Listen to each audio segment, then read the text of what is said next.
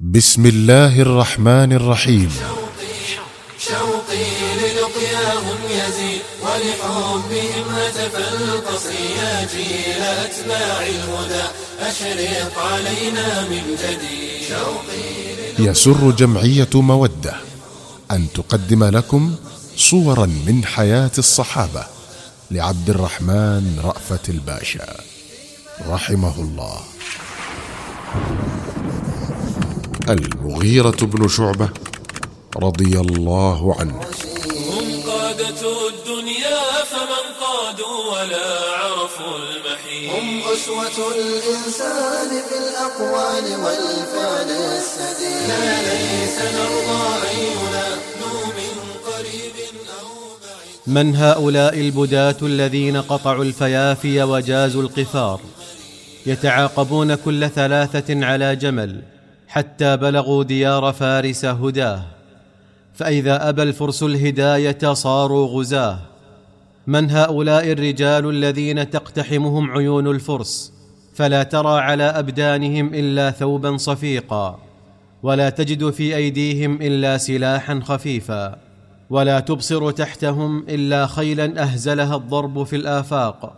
وأضنتها قلة المؤونة. إنهم الكماة الأباة. فرسان النهار عباد الليل. صحابة رسول الله صلوات الله وسلامه عليه.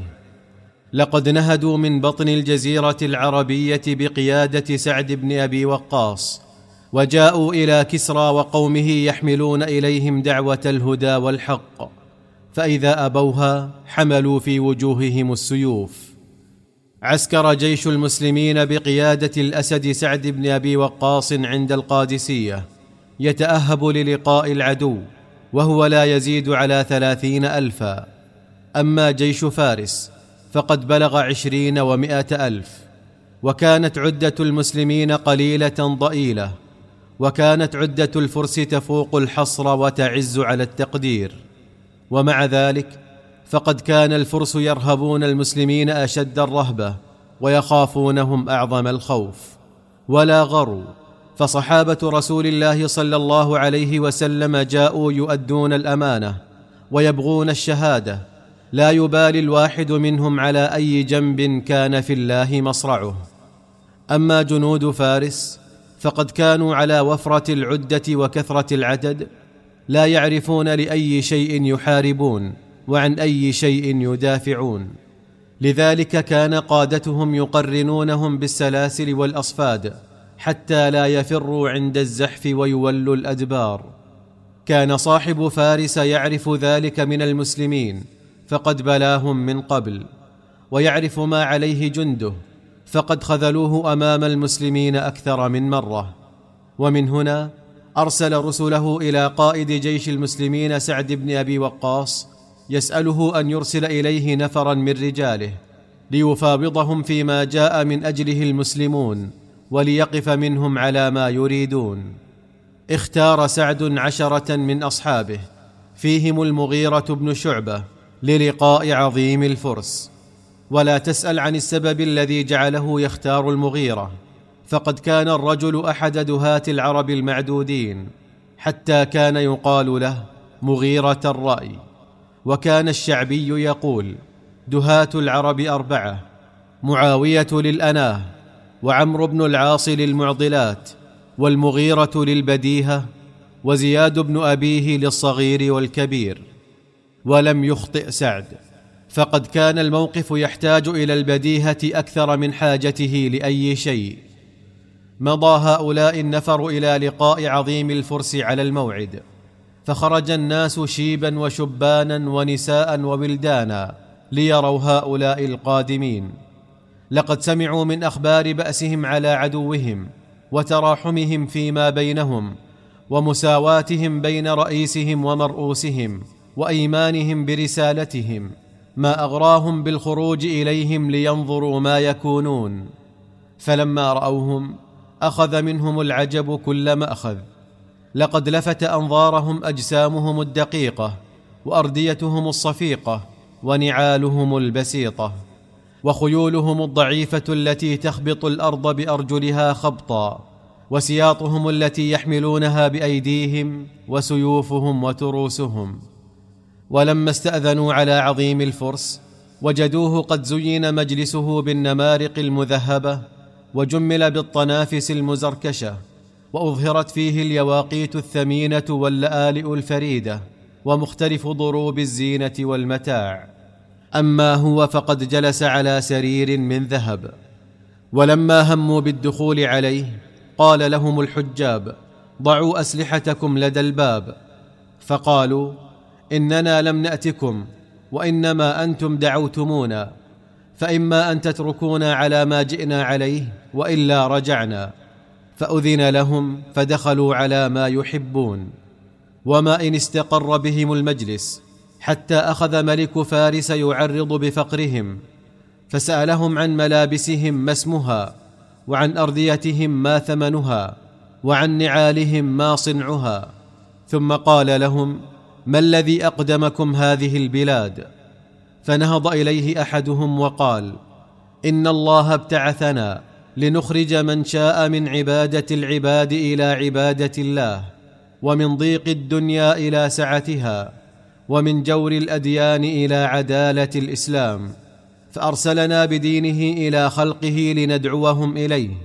فمن قبل ذلك قبلنا منه ورجعنا عنه.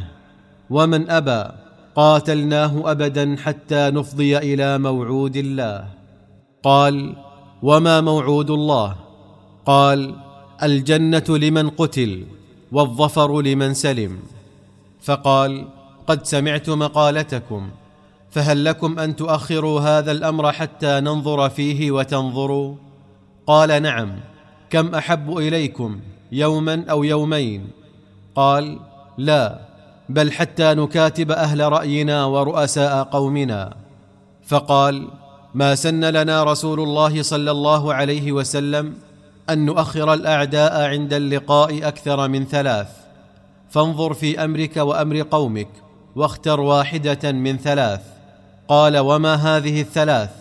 قال لقد أمرنا نبينا صلى الله عليه وسلم أن نبدأ بدعوة من يجاورنا من الأمم وأن نسلك معهم سبيل الإنصاف.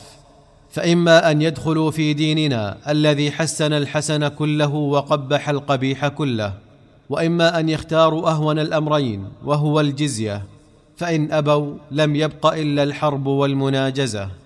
فاستشاط عظيم الفرس غضبا وقال إني لا أعلم أمة في الأرض كانت أشقى منكم ولا أقل عددا ولا أسوأ ذات بين. وقد كنا نوكل أمركم إلى قرى الضواحي ليكتبتوكم أي ليصرفوكم ويذلوكم. وما كنا نغزوكم استصغارا لشأنكم فإن كان عددكم كثر فلا تغرنكم الكثرة وإن كان ضيق العيش هو الذي أهاجكم فرضنا لكم قوتا إلى أن تخصبوا وأكرمنا سادتكم وملكنا عليكم ملكا يرفق بكم. ثم أتبع يقول إنما مثلكم في دخولكم أرضنا كمثل الذباب رأى عسلا فقال من يوصلني إليه وله درهمان فلما سقط عليه غرق فيه فجعل يطلب الخلاص فلا يجده وجعل يقول من يخلصني وله أربعة دراهم؟ ثم استشاط غضبا وقال أقسم بالشمس لأقتلنكم غدا.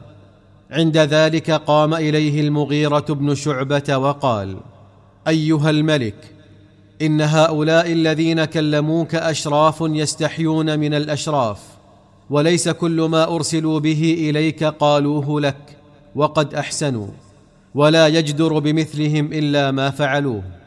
فإن شئت بلغتك عنهم وهم يشهدون. إنك قد وصفتنا بما كنا عليه من سوء الحال فجاء وصفك دون الحقيقة لأنك لم تكن عالما بنا. وأما جوعنا الذي ذكرته فلم يكن يشبهه جوع.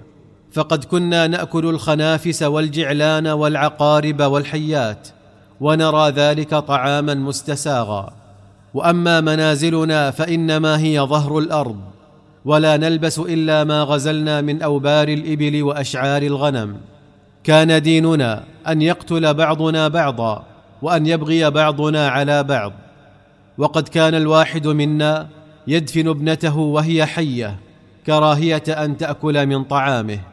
وكنا نعبد الحجارة فإذا رأينا حجرا أحسن من الذي نعبده ألقيناه وأخذنا غيره.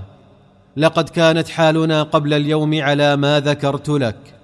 ثم بعث الله إلينا رجلا منا معروفا لدينا فأرضه خير أرضنا وحسبه خير حسبنا وبيته خير بيوتنا وهو نفسه أصدقنا وأحلمنا فدعانا إلى الإيمان بالله وحده وقال وقلنا وصدق وكذبنا وزاد ونقصنا فلم يقل شيئا إلا وكان فقذف الله في قلوبنا التصديق له واتباعه فصار فيما بيننا وبين رب العالمين فما قال لنا فهو قول الله وما أمرنا به فهو أمر الله وقال لنا من تابعكم على هذا الدين فله ما لكم وعليه ما عليكم ومن أبى فاعرضوا عليه الجزية ثم احموه مما تحمون منه أنفسكم ومن أبى فقاتلوه فاختر إن شئت الجزية